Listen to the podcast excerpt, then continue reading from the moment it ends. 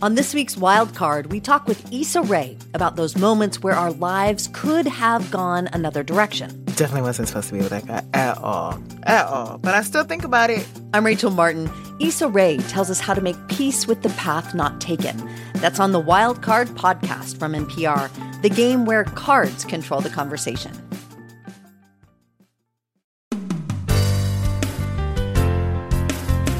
From NPR and WBEZ Chicago, this is Wait, Wait, Don't Tell Me, the NPR News Quiz. Who needs Ted? How about Bill's excellent adventure? I'm Bill Kurtis, and here is your host, a man who sits quietly all week until I say his name, Peter Sagal. Thank you, Bill, and thanks once again to our fake audience, which this week is everybody whose cable went out right before 9 p.m. Eastern on Tuesday and stayed out throughout the rest of the week. It really was quite a week. Now, we all expected an October surprise, but we didn't expect it at 11 p.m. on October 1st.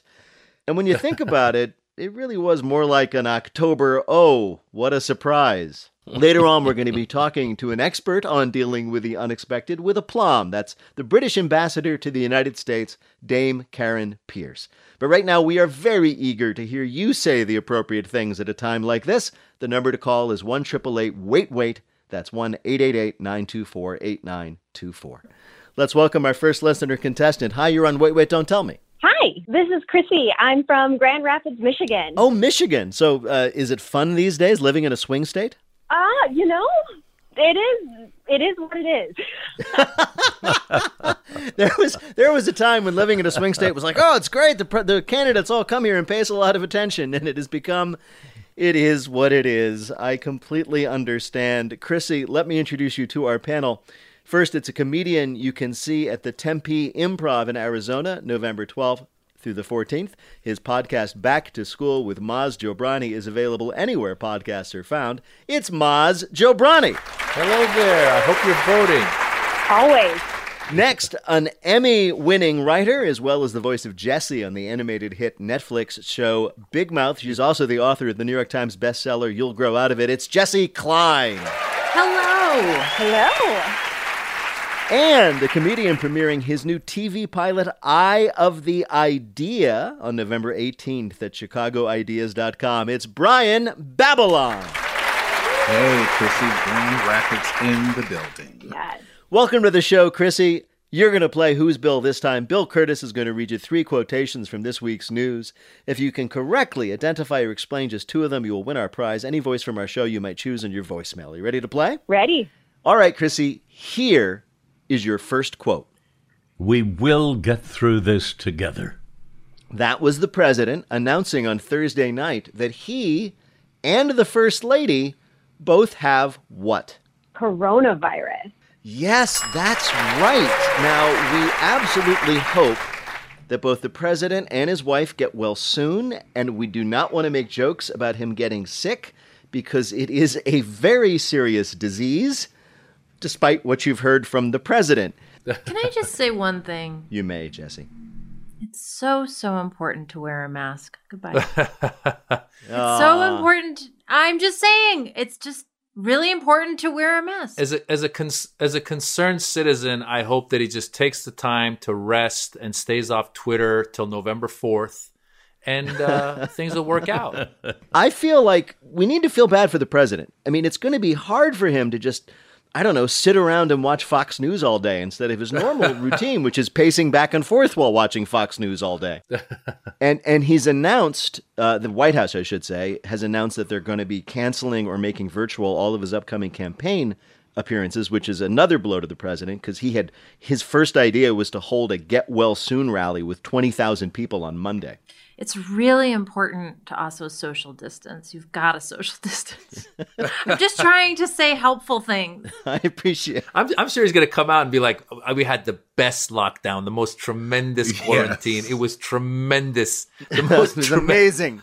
I uh, I keep thinking, and, and and I'm sorry because you know we've all been quarantining for months now, but the president famously has sort of refused to do it. Now he has to. What is the Trump quarantine going to look like? Is like, is Melania going to post pictures of her sourdough starter and Trump will be like, bake news? Oh boy. It's also so important to wash your hands. Those things are really our main tools in fighting this pandemic. All right, Chrissy, let's move on to the other earth shattering story from earlier in the week. Remember, there was an earlier in the week? Uh, your next quote is from actor Mark Hamill. That was the worst thing I've ever seen. And I was in the Star Wars holiday special. So, Mr. Hamill, bless his heart, was reacting to something that everybody ended up regretting watching on Tuesday night. What was it? The presidential debate. It was, yes. The first presidential debate of 2020 ended up being one of those epical, historic moments years from now. People will ask, Do you remember where you were when man first walked on Chris Wallace? Nobody has seen men talking over each other that much since every Zoom meeting we have been to in the last six months. and and the insanity of it made all the previous debate brouhahas so quaint. Remember when Al Gore lost a debate because he sighed? You know what the thing? Uh, when I saw the debates, the first thing, and I've been asking myself this is when are they going to come out with that Xanax mist, like Xanax but in a mist form, you can mm-hmm. spritz Really? on people just to tone them down. You know, More subtle than this the tranquilizer dart to the neck, you think? Oh, I thought you were talking about something for us, not for them. I was really into this. but it was like Chris Chris Wallace was almost like a substitute teacher that couldn't handle a class at an obnoxious boarding school for old guys. You know, it was Old guy boarding school. old man boarding school. Like, hey, pipe down. Can I tell you the truth though? I did Uh, please, Jessi. not. I did not watch it. You didn't. Nor Why not? will nor will I be watching the other ones.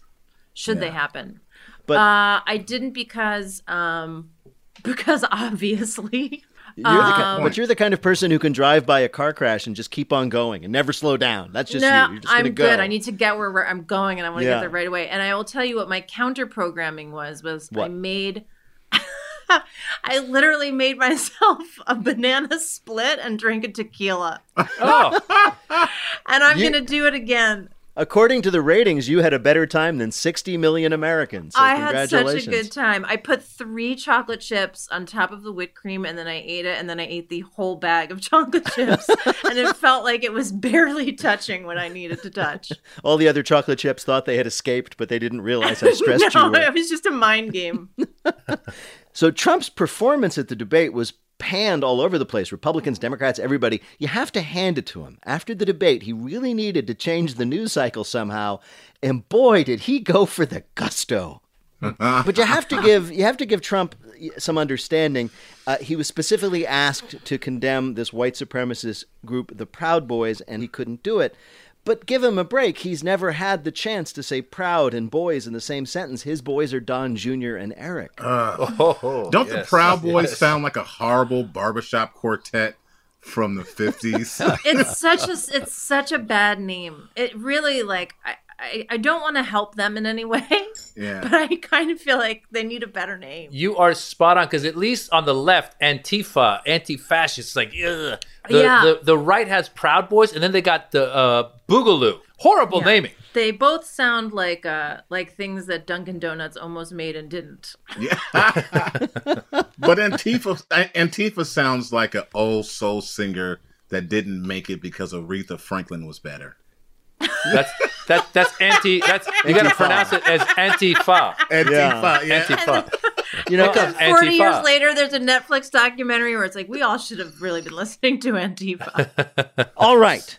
Chrissy, your last quote is a spokesperson for a major sandwich chain. Our bread is, of course, bread. The spokesman was responding to a judgment that their bread wasn't really bread. What is the chain? Um, Subway? Yes, Subway. Very good. It turns out that when you buy a sub sandwich at a Subway shop, you're not buying meat between two slices of bread. It's more like two loaves of candy. The Supreme Court of Ireland ruled that it can't legally be called bread and thus be exempt from a certain tax because it has too much sugar in it. This is why so many parents tell their kids they can only have their Subway sandwich if they finish their dinner. I'm confused. Wait a minute. So Subway is like so it's not bread, it's more it's closer to cake than it is yeah. to bread? So in Ireland, they have a tax on all foods except for what they call staples, which includes things like bread and vegetables and stuff like that. And they determined that Subway bread isn't really bread because it has way too much sugar in it. So it's more like, as you say, a cake of some kind. I mean, if you've eaten Subway, have you eaten at Subway anytime in the last 10 years? Yes. I mean, Yes. when you bite into that bread, It's a rush. it's pretty clear it's not bread. it's like an improv show about bread. It's like here's some jokes anybody- and ideas and riffs on bread. we need we need a not bread. suggestion of a grain, please. Mm, yeah, I need a location, the sandwich, a name, bread. A name. Bill, how did Chrissy do in our quiz? Well, Chrissy, you made Michigan proud. You got them all right. Congratulations, Chrissy. Thank you. Thank you. Thanks for playing and take care. You too.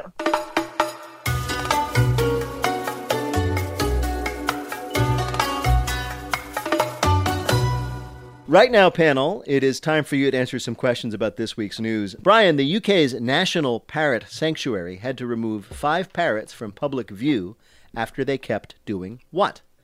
Swearing, cursing. Swearing, yes, they had foul mouths. The parrots were given to the sanctuary by five different owners in one week, and then when they were quarantining together, they taught each other to swear. The park CEO says that when the parents eventually went out in public display, quote, literally within 20 minutes, we were told that they had sworn at a customer, and for the next group of people, all sorts of obscenities came out. They say they worried about the children, but honestly, this is the only thing that would make me want to visit a bird sanctuary. Yeah, those parrots, they're PG 13, those are R, and I'm sorry, if you want to go look at that parrot, I'm going to need to see your ID and have you sign a release. It's like the Disney crows. Yes, Disney crows. I was just gonna say, do you think we could get those parrots to moderate the next debate? little bird in the sky singing a magic key. All you need to let your life be free. That's the only way Coming up, we pop the NBA bubble in our Bluff the Listener game. Call 1 Wait Wait to play. We'll be back in a minute with more of Wait Wait Don't Tell Me from NPR. This message comes from NPR sponsor Stearns and Foster. To Stearns and Foster, your comfort is their everything. So they've made a mattress that's irresistible inside and out. Every Stearns and Foster mattress is handcrafted, every stitch, every layer uses the finest materials like indulgent memory foam and ultra conforming IntelliCoils for the coziness you want with the support you need. Timeless quality for your most comfortable sleep. Stearns and Foster, what comfort should be. More at stearnsandfoster.com. There are these networks of staunchly pro gun groups on Facebook. And one of them is run by these three brothers, the Dorr Brothers. But it turns out they don't just do guns. The Dorr family name has been attached to other causes. Their goal is to eliminate public education and to replace it with Christian schooling. The Roots of the Dorr Family on the No Compromise podcast from NPR. From NPR and WBEZ Chicago, this is Wait, Wait, Don't Tell Me, the NPR News Quiz. I'm Bill Kurtis. We are playing this week with Maz Jobrani, Brian Babylon, and Jessi Klein. And here again is your host, the moderator of the next presidential debate, Peter Sagal. Thank you, Bill, and God forbid. Right now, it is time for the Wait Wait Don't Tell Me Bluff the Listener game. Call 1 888 Wait Wait to play our game on the air. Hi, you are on Wait Wait Don't Tell Me. Uh, hi, Peter. Thank you. This is Michael White from Lancaster, Pennsylvania. Lancaster, I, I haven't been there, but I understand it's it's the heart of Amish country. Is that correct? It is. And how have you been doing during lockdown? Uh, I have been doing great. Tons of baking, um, lots of NBA basketball lately, Sure, and uh, a lot of time with my, my one year old baby boy. Oh my gosh! Well, it, what it came at a good time. You can stay home for him, and that's really great. Yeah, I know. Well, Michael, welcome to our show. You're going to play the game in which you have to tell truth from fiction. What is the topic, Bill? NBA bubble, toil and trouble. the NBA bubble is awesome because even if you're not into basketball, you like the idea of rich people being trapped inside somewhere. Our panelists are going to tell you about someone making the most of their time in the bubble. Pick the one who's telling the truth, and you'll win our prize, the Wait Waiter of your choice, on your voicemail. Are You ready to play? Oh, absolutely. This is my life's ambition here. I'm ready to go. Oh, well, I'm both flattered and a little worried for you, but okay. First, let's hear from Maz Jobrani. The NBA is now truly an international league. So, what happens when you put a bunch of foreign born players into a bubble with a lot of free time on their hands? For Iranian born Majid Jahanzan, the answer was simple open up a language school to teach your teammates how to speak Persian or Farsi. When the seven foot third string backup center for the Indiana Pacers found himself cooped up in his hotel room, he decided to offer free language lessons to his teammates. First, he had to come up with a name for the course. Says Johnson, I personally learned English from the app Babbel, and we are currently in a bubble. So I took the letter A from Babbel and the letter U from bubble and picked the letter that comes in the middle of these two, which was K. So I named my classes Bakbul, which is the sound my chickens used to make on my farm back in Iran. Bakbul, bakbul, bakbul. to his teammates' pleasant surprise, many of the basketball terms in Persian were very similar in English. For example, the word for pass is pas, shoot is beshut, basket is basket. If you had the opportunity to watch the Pacers play, you would have also heard them using Persian to trash talk their opponents. One time, upon scoring a three pointer, the team's point guard turned to his opponent and screamed, Amat, which means your aunt. Asked why the term your aunt is an insult, Johansson said, It's like yelling your mama, but mother jokes are a big taboo in Iran, so we make fun of your aunt. Johansson has chosen to stay in the bubble during the finals and offer his course to the Lakers and Heat players so they too can cuss each other out in Persian. An Iranian player taking advantage of the isolation to give Farsi lessons to his surprisingly enthusiastic colleagues inside the bubble. Your next hoop scoop comes from Jessi Klein. There are two things it's hard to get in the NBA bubble coronavirus and a good cup of coffee. So, the enterprising star for the Miami Heat, Jimmy Butler, has started selling coffee out of his hotel room in a business he calls Big Face Coffee. Butler, who at six foot seven is considered venti, has an unorthodox business plan. A large coffee is $20, a small coffee is $20, two small coffees is $50. The high, confusing prices gave the Heat's athletic trainer Brandon Gilliam an opening. He started selling coffee out of his room at $5 a cup under the name Little Face Coffee.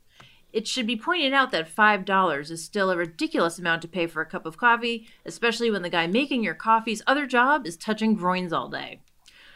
Littleface started posting reviews on his door, all of which are made up. Big Face had cups, t shirts, and hats made with his own personal logo. What a fun rivalry, or quite possibly, we're witnessing what happens when you lock grown men in isolation for several weeks and they slowly go mad, but hey, at least they're not murdering.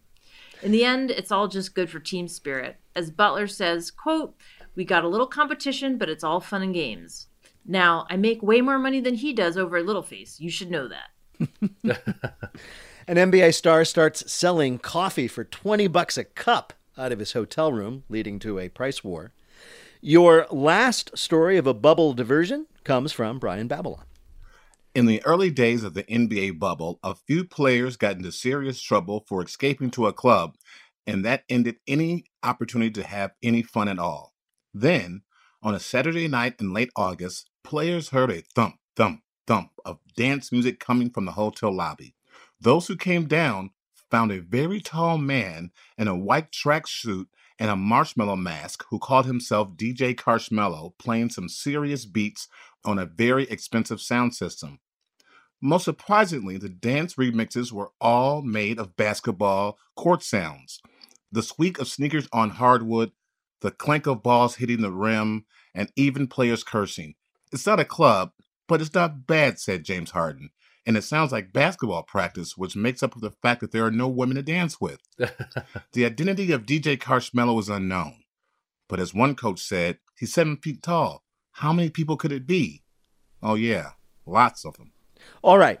These are your choices of a story of players amusing themselves inside the NBA bubble. Is it from Maz Jobrani, a Iranian player teaching anybody who wants to learn Farsi so they can trash talk?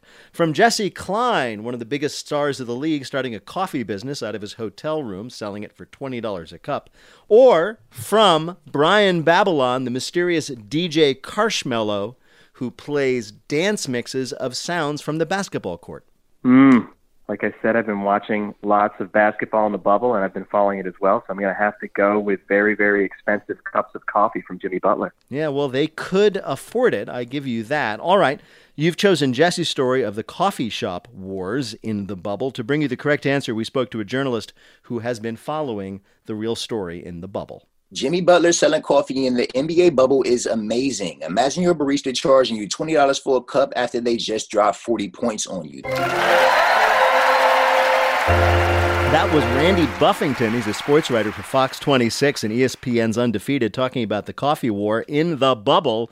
Congratulations, Michael. You got it right. You earned a All point for. Jessi. You've won our prize, the voice of your choice, on your voicemail. Congratulations. Oh, yes, Bill Kurtis coming at you. Thank oh, you. Oh, well, I guess you just tipped your choice, but I can't blame you. I cannot No, blame you he- at he's a good one. I hope he doesn't bill me. Ah, well done, sir. Thanks so much for playing, Michael. Take care. thank you. Each coffee cup that I fill up brings back sweet memories of that first day I heard you say, Pass the sugar, please. Just a cup of coffee. That's all it ever took. And now the game where we ask very respected people to knock themselves down a peg. Dame Karen Pierce of Great Britain is one of the world's most accomplished diplomats. She has served around the world, and now she's gracing the U.S. with her measured presence as ambassador to the United States. I should say, by the way, we recorded this interview before the news about the president's diagnosis. Dame Karen Pierce, welcome to Wait, Wait, Don't Tell Me. Thank you very much. It's a pleasure to have you. Um, you have been on the job uh, not quite a year, is that right? Um, less than that. I came in March and walked straight into lockdown. Uh, so actually, I've not been out and about much in Washington. So your your impression of America then is it's about four conjoined rooms and not very well populated after all. Luckily for me, this is the fourth time I've served diplomatically in America, uh, twice in New York, and this is my second time in Washington. Uh, so I think that helps. No, it does. It does. I have a question. Go ahead, Brian. I've always wanted to know. I guess this was a Lethal Weapon movie. This guy would say, uh, "You can't touch me. I have diplomatic immunity." What is, is that real? And if so, what can you get away with as a diplomat here? Oh, I need to say we are very respectful of the laws of all the countries we serve in, uh, including in the United States of America. Right. So how many people have you killed? No, no, I'm a good civilian, uh, and we obey the law. Not not even a little temptation like 20 items in the 12 items or less line. Just just just to flex the muscle a little. Absolutely Nothing. not. No, no. All right. I have a question. Are there any world leaders that we see depicted in one way, but in reality they're actually very different? Like, like, is there anybody that surprised you when you met them? You go, "Whoa!" Maybe in a good way. Um, I used to work a lot on the Balkans, and I was always surprised, particularly given the terrible things they did to each other in the 1990s. Uh, but I was always surprised when you met them as individuals, no matter which ethnicity they came from, they were the sort of people uh, you could easily go to a party with and um, sing songs with. All right. You, you've just raised an interesting question. So you were talking about your service in the Balkans, which is a byword for vicious internecine civil war. Um, let's not pick on Mr. Wallace.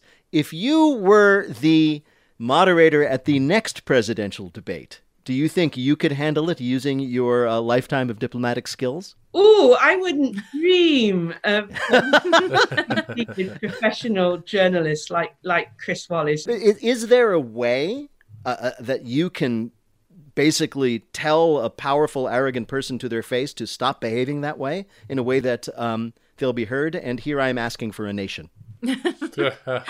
Asking for a friend who is also Yeah. a nation we live in. When you're the president of the Security Council, you actually control the speaking buttons. Uh, so that's a great help. Uh, Oh, wait a minute. You actually, you- you're sitting there when you're sitting in the president's seat, then you can actually turn people off if you like? Yes, you can. Are there any electric shock collars that you can, or in the seats that you might be able to use? And if so, can we borrow them? Uh, I think you you actually don't need anything other than the power of that mute button. I, that's that's that's a wonderful power to have. Uh, you also had the time to go viral in a video about making a proper cup of tea, if I'm not mistaken. Uh, yes, that's absolutely right. Um, there was an American lady living in the UK uh, who put on social media uh, how to make a cup of tea in a microwave. Uh, it may be difficult to convey to your audience quite how dreadful that is from a British point of view. And our military felt particularly strongly about it.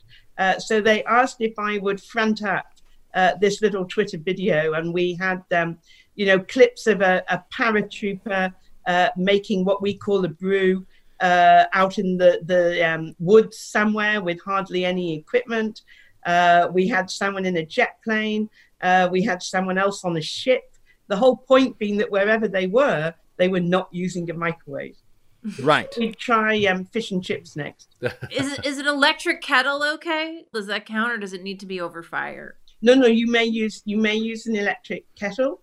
uh, Okay. But even Brits will um, almost tear themselves apart on whether you put the milk in first into a cup of tea or you put the milk in last. Well, you are I have you are been um I have been so politely yelled at by my British friends about tea. Yeah, I, If some if someone gives you a, a cup of microwave tea, would you spit it out like, "How dare you give me this microwave water"? Is can you tell microwave water from boiled water? That's what caused the War of 1812, Brian. I'm not sure you knew that. Uh, yes, I think I think you can tell. I wouldn't spit it out because that would be rude. Uh, but I might find a reason to leave the room. right. Well, Dame Karen, it is an absolute joy to speak to you, uh, but we have to put you through the paces. We have asked you here to play a game we're calling. I like my ambassadors to go vroom, vroom. So you are, of course, an ambassador by trade and training, but we were wondering, what do you know about the AMC Ambassador, one of the finest low-end luxury American automobiles of the 1950s and 60s? So we're going to ask you three questions about the classic car. Get two out of three right, you'll win our prize for one of our listeners, the voice of their choice in their voicemail. Bill, who is Ambassador Pierce playing for? Sam Dixon of Orlando, Florida. Here's your first question. The Ambassador was sold uh, as a more affordable luxury car, so luxurious that the 1958 Ambassador was the only one of its competitors to offer what as a standard feature? A. Ashtrays for the whole family. B. Five wheels for that extra wheel feeling. Or C. Fur lined brakes. Oh, please tell me it's fur-lined brakes. now, do you want me to tell you that it is fur lined brakes, or are you asserting that it is in fact fur lined brakes? Um, no, I think it's five wheels. Five wheels for that extra wheel feeling. No, it was actually ashtrays for the whole family. No. two in the front, two in the back. It was a different time, Ambassador. What can we say? All right, you have two more chances. Here's your next question. Now, the car line had its share of problems through the years. Why did Consumer Reports pan the 1967 Ambassador? Was it A, the Ambassador convertible model was just a regular car with the roof ripped off? B, if you hit the brakes too hard, the car would spill gasoline all over the place? Or C, the glove compartment was so big people would actually lose their gloves in its depths?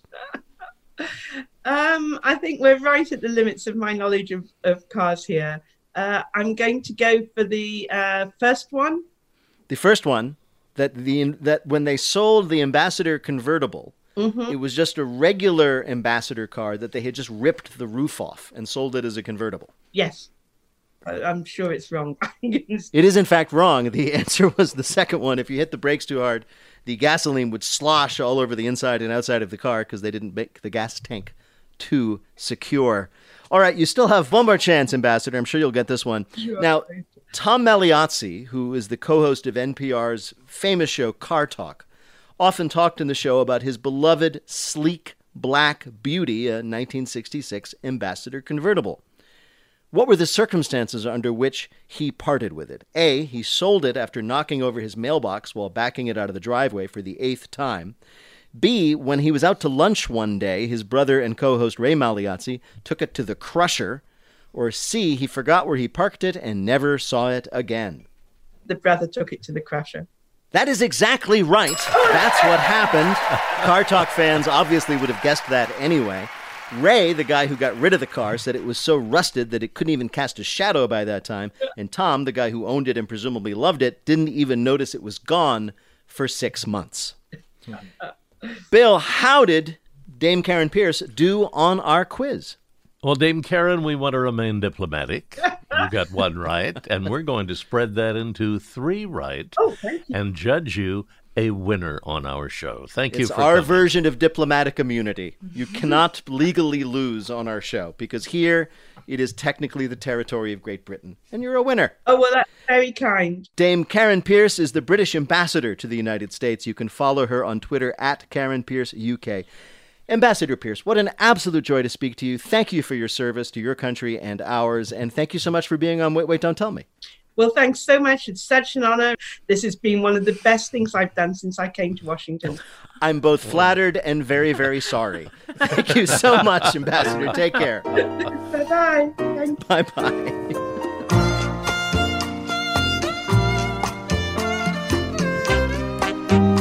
In just a minute, we go to outer space and look great doing it in our listener limerick challenge. Call 1 888 Wait Wait to join us on the air. We'll be back in a minute with more of Wait Wait Don't Tell Me from NPR.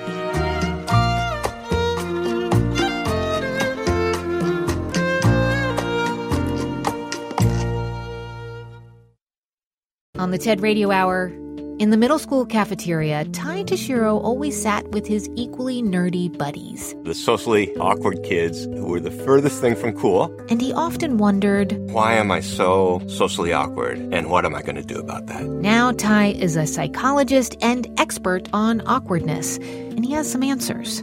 That's on the TED Radio Hour from NPR. The Bullseye podcast is, according to one journalist, the quote, kind of show people listen to in a more perfect world. So make your world more perfect. Every week, Bullseye puts the pop in culture, interviewing brilliant authors, musicians, actors, and novelists to keep you on your pop culture target. Listen to the Bullseye podcast, only from NPR and Maximum Fun. With the unemployment rate at record highs right now, millions of Americans are without health insurance. This week on Throughline, how our healthcare became tied to our jobs. and how a temporary solution turned into an everlasting problem. Listen now to Throughline from NPR, where we go back in time To understand the present. From NPR and WBEZ Chicago, this is Wait, Wait, Don't Tell Me, the NPR News Quiz. I'm Bill Kurtis. We are playing this week with Jessi Klein, Maz Jobrani, and Brian Babylon. And here again is your host, the man who needs no introduction, but it makes him feel good. So here we are, Peter Sagal. Thank you, Bill. In just a minute, Bill reveals his favorite George W. Bush speechwriter is David Frum. It's our listener limerick challenge game. If you'd like to play, give us a call at 1 Wait Wait. That's 1 888 924 8924. Right now, panel, some more questions for you from the week's news. Jessi, the Observer of London, notes that what time fashion faux pas is now a must have look for men. An N95 mask. No, not that. uh, I wish. Uh, can I have a hint? Yes, you can have a hint. They call them Birkensocks. S- Wearing socks with sandals? Yes, socks with sandals are cool now. Aren't you excited? I'm very turned on. Keep talking. well, Tim Gunn himself once said, quote, unless you are a 5th century pharaoh, socks and sandals is a terrible look, unquote. But then, just recently, David Beckham was photographed wearing socks and sandals. His wife posted it to her incredibly popular Instagram feed, and that said to unfashionable men everywhere, no, even if you do it, you still won't be cool. Yeah, I don't like a man in a sock and sandal. I Not even feel if it's David Beckham? Mm, Yeah, I would tell him to wear something else or nothing. But I, uh, Well, the sandal makes sense because we're all on lockdown. You're gonna go out of the house to go buy, I don't know, tequila or something, and you just put on your sandals. but with the sock, it seems too much. It's like a glove uh, in, in inside a mitt. You don't need it. Right. Yeah. pick pick pick one and go with it. Brian, a man in France is a tattoo enthusiast who has covered his entire body, his face, and his tongue with tattoos. He even recently had surgery to turn the whites of his eyes black to go with the rest of his face, and now he's complaining that his particular lifestyle choice has cost him his job as a what? Oh, a pre- oh, that was the uh the preschool dragon, the preschool teacher Yes. dragon. Yeah, The, uh, the kindergarten teacher. He lost his job as a kindergarten teacher after parents of a three year old complained that their child had nightmares upon gazing upon this teacher's hellish nightmare of a face. Officials at his elementary school told him he would no longer be allowed to teach kindergarten. He described their decision as, quote, quite sad, adding, quote, I was exposed to freaky body modifications when I was a child, and yet I have turned out fine. Oh my god! If you see this dude, he looks he looks like some type of anime villain. It's I like a see- Harry Potter, Voldemort. Yes. He's reptilian. He looks He reptilian. Yes. He's scary. He, he- like all these kids are like calling their parents up to their room because they're terrified their teacher is under their bed. I'm the- 45 years old and I saw the like headline picture of him and I was too scared to click any further. Here's the best part. So they said, no, you can't teach kindergarten, preschool, whatever they call it there. You're too scary for the kids. From now on, you can only teach, and this is true, first grade. oh no.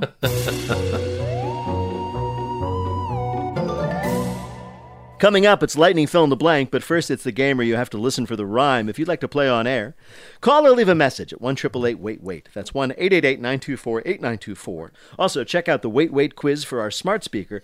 Bill and I ask you the questions, and you win fabulous prizes. We are using the third definition of fabulous there, meaning having no basis in reality, mythical. Hi, you're on Wait Wait, Don't Tell Me. Hi, my name is Brittany Sue Hines, and I'm calling from Chicago, Illinois. Hey, Chicago! Once the city right next to mine, now an exotic destination I haven't been to in years. How are things going there? It's it's fine. It's solidly fine. It's fine. That's about as good as we can hope for. What do, what do you do here in Chicago when you're allowed to do it? Well, when I was allowed, I was an actor, um, but I'm also a youth theater educator, which has surprisingly transitioned well online. How is it possible to teach kids theater over Zoom or whatever you use?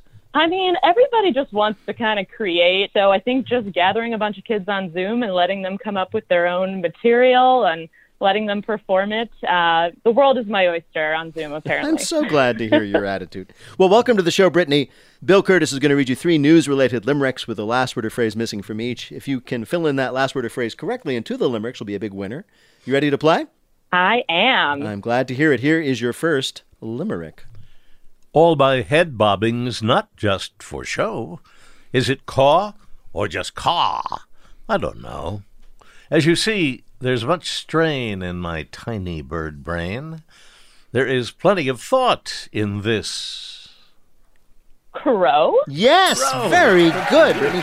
New research shows crows are capable of conscious, self aware thought, something scientists have previously only seen in primates and humans. So when crows are eating that rotting possum corpse, it's not instinct. They actually thought that's what they'd like to have for dinner. Now, all we need to do is crossbreed a crow which can think and a parrot which can talk, and the bird's first words will be, Wait, why do I want a cracker? That's terrifying. It's a little terrifying. We've always known that crows were smart. They f- use tools, for example. They're, but they're they're very smart. Apparently, they have the kind of like awareness of time and place and memory that we've only seen before in primates. Well, it's just that crows are so creepy and now to know that they know they're creepy. The the counting crows might have actually been counting. That's true. very good. All right, Brittany. Here is your next limerick. Going to and from work, brains reboot. Plus, you might finish projects en route. As you're working from home, we will let your minds roam on your virtual morning Commute. Yes, commute. If working from home has you missing the rush of morning traffic or the smell of the six people crammed next to you on the evening train, Microsoft has your back.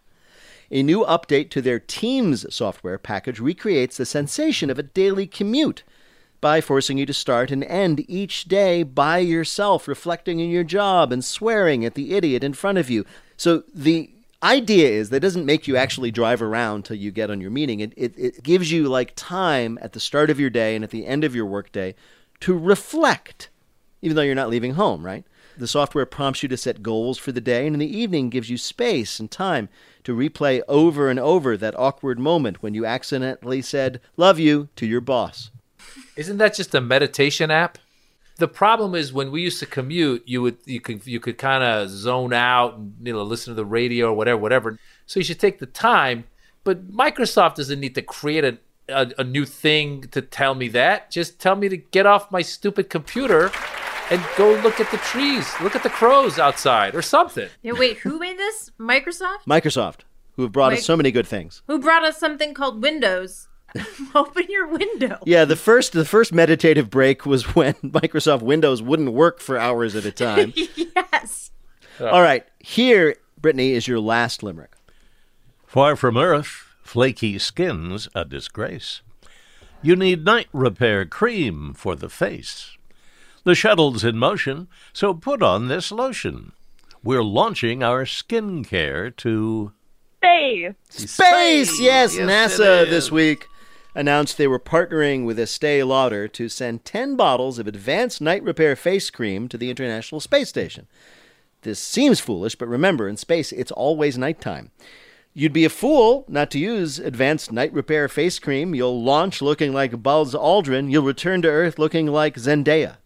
I, I'm sorry, are they spending money to just send the cream, or is someone on their way and they're like, please take this cream?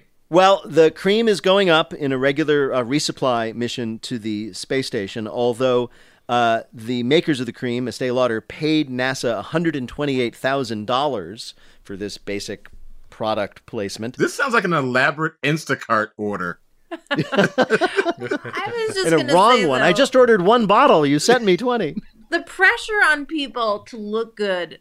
I'll say people, but I think mostly women Mm-hmm. to look good while they're in space being astronauts But- is really depressing. But you know what, Jessi? I'm going to be honest with you. If you have never put on face cream in zero gravity, you just drop, you just spray the little droplets and it just floats around and you just float your face into the droplets. Yeah. Brian, how, do, how would you know?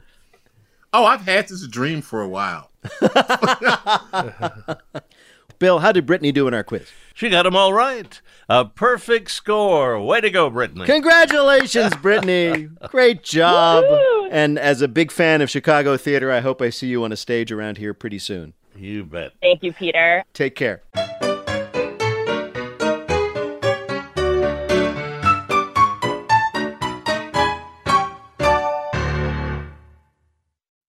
This message comes from NPR sponsored Trane. Leading your organization to higher profits and performance requires a strong foundation. In the face of industry changes, emissions requirements, and new legislation, it takes a high performing building. Trane creates turnkey energy strategies for businesses to lower their carbon footprints, prepare for a sustainable future, and meet the needs of occupants and business commitments alike. Open the door to better opportunities at trane.com/slash energy services. What does it sound like to record an album inside a jail? On the documentary podcast Track Change, you'll hear four men make music inside Richmond City Jail and hear how they're trying to break free from a cycle of addiction and incarceration. Been so long since I've been free. Listen to Track Change from Narratively and VPM, part of the NPR network. Now, on to our final game, Lightning Fill in the Blank. Each of our players will have 60 seconds in which to answer as many fill in the blank questions as they can. Each correct answer, of course, is now worth two points. Bill, can you give us the scores? Brian has two, Jessi has three, and Maz has three. All right. Brian, you're in third place. You'll be up first. The clock will start when I begin your first question. Fill in the blank. On Thursday, President Trump signed a bill temporarily preventing a blank. TikTok ban. A no, a government shutdown in this case. Hours before Tuesday's debate, Joe Biden and Kamala Harris both released their 2019 blanks. Tax returns. Right. Tens of thousands of people in California's wine country were forced to evacuate as blanks continued to spread. Fires. Yeah, wildfires. This week, police in Florida, who were called to investigate someone threatening to shoot somebody, instead found blank? Uh, a TV on. I'm going to give it to you. It was a man yelling, shoot, shoot, while watching a hockey game. On Thursday, General Stanley McChrystal endorsed blank for president. Joe Biden. Right. On Monday, the Tampa Bay Lightning beat the Dallas Stars to win the second blank in the team's history. The Stanley Cup. Right. This week, officials in Thailand threatened a tourist with a two year jail sentence after he was caught blanking. Chewing gum. No, posting a bad review of a hotel online. The man was frustrated by a $15 corkage fee that the hotel restaurant charged him for bringing in his own bottle of gin, which is an insane thing to bring to a BYOB restaurant, but you know, you do you. So he took to TripAdvisor and posted a one star review of the hotel. He is now facing a two year prison sentence for breaking Thailand's strict libel laws, but he may actually enjoy his time there as the jail has promised. There's no corkage fee for toilet wine. Bill, how did Brian do in our quiz? Brian had five right. Ten more points. He now has 12 and the lead. Very good, Brian. All right. I'm just going to arbitrarily choose Jessi to go next because, you know, I'm in charge. Who cares? Here we go, Jessi. You're up next. Fill in the blank. On Tuesday, Amy Coney Barrett met with GOP senators on her push to be confirmed for blank. Supreme Court justice. Yes, on Sunday, a federal judge blocked the Trump administration from banning social app blank. TikTok. Right, in the hour following Tuesday's debate, Blank's campaign raised over $4 million. Biden. Yes, on Wednesday, the Kentucky Attorney General was granted a delay on releasing grand jury transcripts in the case of blank. Uh, Breonna Taylor. Right, this week, a court in the UK rejected the case of a man demanding that his parents support him financially, likely because he was blank. Asleep. 41 years old. On Thursday, merchandise with the phrase stand back and stand by was banned from online giant Blank's marketplace. Amazon. Right, following an outbreak of COVID 19, the Blank postponed Sunday's game between the Titans and the Steelers. The NFL. Right, this week, realtors in Britain started a promotion to help sell a home, buy the house, and get a free blank. A free mug. No, a free grave. Jessi, Cool, a free cool. grave. Real estate agents in Britain were having trouble selling the house because it was located right next to the town cemetery. So they did what any smart realtor would do. They made the house smell like cookies. But when that didn't work, they decided to offer a free grave instead. The plot is the standard 9 foot by 4 foot area, or as it's known in real estate circles, a one bedroom apartment in New York City. Bill, how did Jessi do in our quiz? Very well. Jessi had six right for 12 more points. She now has 15 and the lead. How many then does Maz Jobrani need to win? The Maz needs six to tie, seven to win outright. All right, Maz, you ready to do this? Let's do it. All right, Maz, this is for the game. Fill in the blank. On Monday, the worldwide death toll for blank surpassed 1 million people. Coronavirus. Yes, according to a report, ICE is planning raids of so called blank cities right ahead of the election. Uh, sanctuary cities. Right, during a Senate hearing this week, FBI Director James Comey defended the investigation into blank's election meddling. Uh, Russia. Right, on Thursday, the CEO of Moderna said the company's blank wouldn't be ready until spring of next year. Vaccine. Right. On Wednesday, it was revealed that the White House had blocked a CDC order to keep blanks docked. To keep blanks. Uh, uh, oh, the the cruise ships. Right. Citing massive losses at their theme parks, Blank announced they were laying off 28,000 employees. Disney. Right. This week, the staff at the University of Alabama had to post a sign in the school's elevators reminding students not to blank. Not to fart. No, not to, quote, push the buttons with their genitalia. Hmm, you close. know how it is in college. You're going from class to class, your hands are full of books. It means there's only one way to hit the fourth floor button. Apparently, the problem had gotten so bad that the University of Alabama had to warn students that cameras were watching them. Really makes you pine for the good old days when every elevator had an attendant who would ask which floor you're heading to and then press the button for you using their genitalia. Bill, did Maz do well enough to win?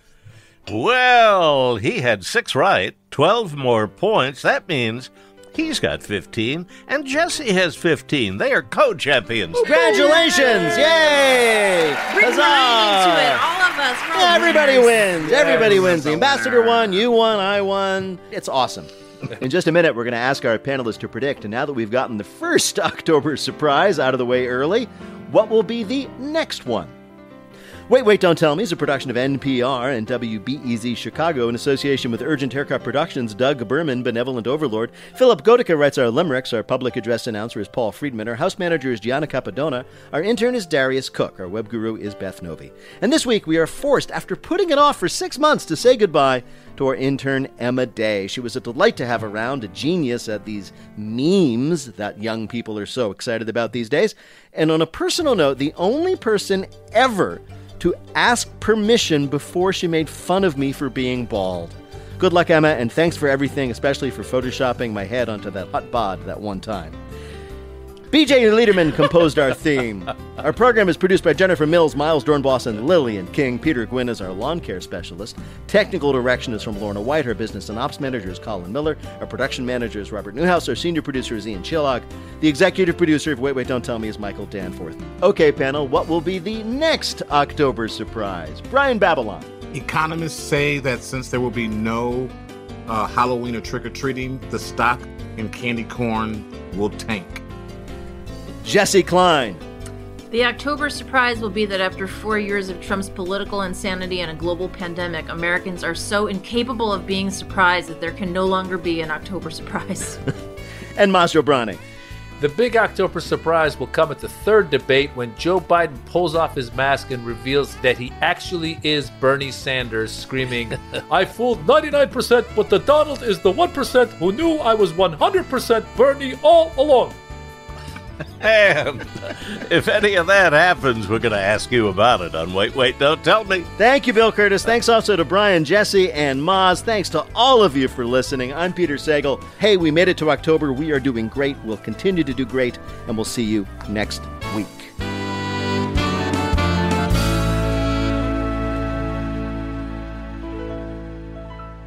This is NPR. Numbers that explain the economy. We love them at The Indicator from Planet Money. And on Fridays, we discuss indicators in the news, like job numbers, spending, the cost of food, sometimes all three. So, my indicator is about why you might need to bring home more bacon to afford your eggs. I'll be here all week. Wrap up your week and listen to The Indicator podcast from NPR. Feel like the world is on fire? Shortwave is your antidote. We find joy and beauty in the science of the planet we live on. How people are taking action in the face of climate change, the many weird and wonderful ways animals have adapted to a changing world in the past and present, and how technology is pushing us forward. Listen now to the Shortwave Podcast from NPR. Here at Planet Money, we bring complex economic ideas down to earth. We find weird, fun, interesting stories that explain the way money shapes our lives. Inflation, recessions, the price of gas, we've got you. Listen now to the Planet Money podcast from NPR.